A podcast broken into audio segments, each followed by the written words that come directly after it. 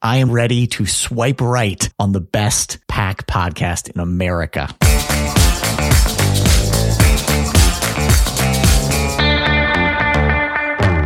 Welcome back to the Facts About PACs podcast. I'm Michaela Isler, NABPAC's executive director, and it's February, and we're in the Valentine spirit, right, David and Adam? You mean like you're sweet and cutie pie? I mean, not quite. More like love pactually. Yes. Okay, I got to Cue the Barry White. I can't get enough of your PAC, babe. Girl, I don't know, I don't know, I don't know why. I can't get enough of your PAC, babe. Ah, these are the things that get my pulse racing. I am ready to swipe right on the best PAC podcast in America. The Facts About PACs is produced especially for the members of the National Association of Business Political Action Committees. In every episode, we recap this week's NABPAC activities, share actionable intelligence and best practices, all while connecting the PAC community. Thanks, Adam. You know, it's, it's really a great time for all of us to say out loud some of the things that, you know, make us love what we do. And yes, it is love pactually. So David, why don't you start us off? Uh, I'm very happy to do it, Michaela. There are so many things that, uh, once you discover them, your heart can't forget them. Um, sweet, dark chocolate, long walks on the beach. And I think for most people, percentage based payroll deduction. Because of course that means when you get a raise, we get a raise. We talk a lot about how do we raise these funds and how do we generate this revenue for the PAC. And we go to such efforts to find that $100 check or that $5 per paycheck. But why not let that rising tide of economic prosperity lift your PAC boat. Why not say to somebody, Hey, let's sign up for a percentage of your base pay. And that way, you know that as they thrive in your organization, the PAC is going to benefit from that lift as well. I think it's just a great innovation. It can be a little challenging to set up. You have to sort of explain the philosophy behind percentage based giving, but you know, certainly it is something that builds this sustainable revenue stream if you can do it. Over time, what's going to happen to $5 per paycheck? Inflation's going to eat it up. The cost of campaigns are going to eat it up. Percentage based giving, that's a long-term marriage. Well, there's nothing sweeter than doing all that hard work and getting a long-term benefit for that sustainability. Truly. True love to me means never having to ask for prior approval. That's right. We have worked very hard to educate as many people as we can about the problems with this sort of permission slip that some of our members have to seek in order to engage their members to support the PAC. And I do think that in the spirit of Valentine's Day, true love means never having to ask for prior approval. It's a fix, David, that's long time coming. Yeah, you know, I think that the more the merrier when it comes to political participation, right? Why are we keeping people out? Right. The loving thing to do is to bring as many people into the political process as possible. It's an election year. I know we're all going to love the political ads that are coming down to Pike. I know we're going to all love those debates. But uh, what I would really love is just to see more political participation in this country. We used to say to all of our prospective members, there's two things that you can do. You can go to the polls on election day. I'm from Chicago, so we say vote early and vote often. And you can also say, pull out your checkbook, pull out your wallet, pull out those 26 pay periods a year and put them to work for the candidates that you believe in.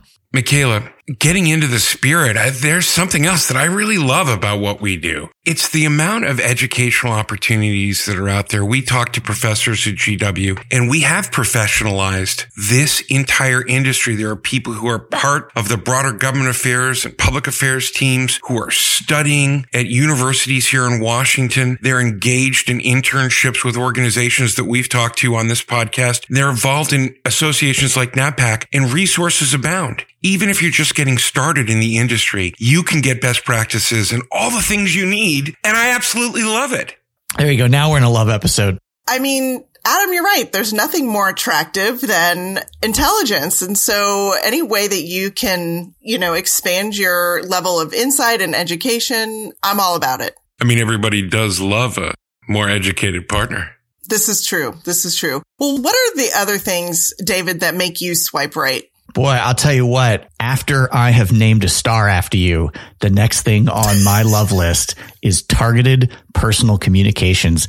This is something that our good friend Amy Adams told me about. It is such a great thing to think that someone is focused on you We all love to feel like we're the center of the universe. That's what targeted communications are all about. So many of us have these huge restricted classes, these huge pools of eligible givers. So what do we do? We send out notes that are mass mail. But if it's personal, if it's targeted, hey, to my friends in Tucson, hey, to all the people I care about in the engineering division, hey, member of the leadership team, this is why we need you to be a part of this organization. When people feel like they're getting that attention, boy, they're so much more likely to join the team.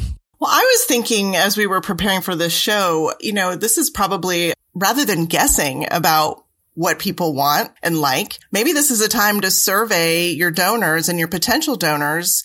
It's sort of like the five love languages, right? You know, people are motivated by words of affirmation. People are motivated by acts of service, receiving gifts. I love a good gift. And so, you know, as we think about those love languages, there's probably a way to parlay that into what do your donors and members really like? And what if the worst happens? What if he's just not that into your separate segregated fund?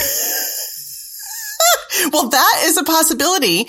And you know what? We have to be prepared for that, just like we do in the real world. Uh, not everybody's going to be on board, um, but you've got to focus on the ones that are and providing what you need to them. You know, Michaela, just like a box of dark chocolate, it's the responsibility of a PAC director to sweeten the offer at sometimes.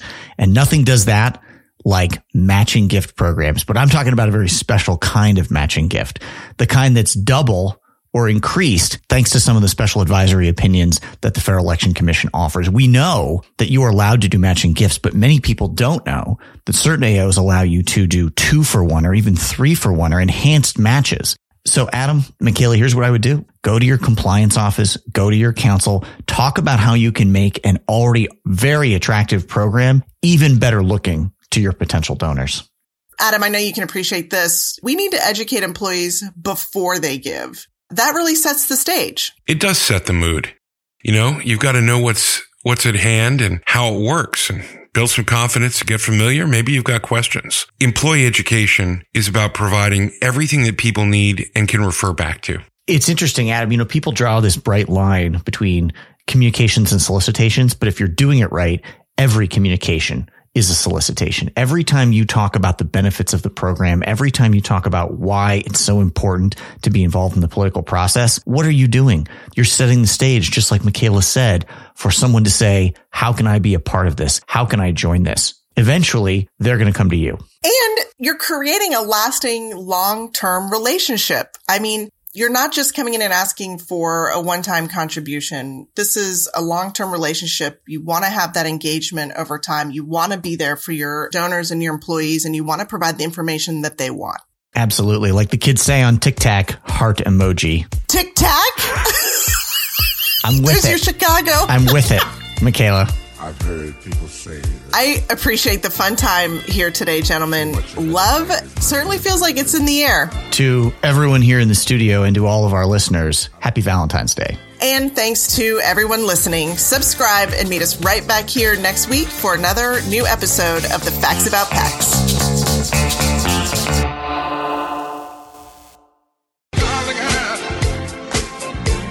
I can't get enough of your PAC, babe. Girl, I don't know, I don't know, I don't know why. I can't get enough of your PAC, babe.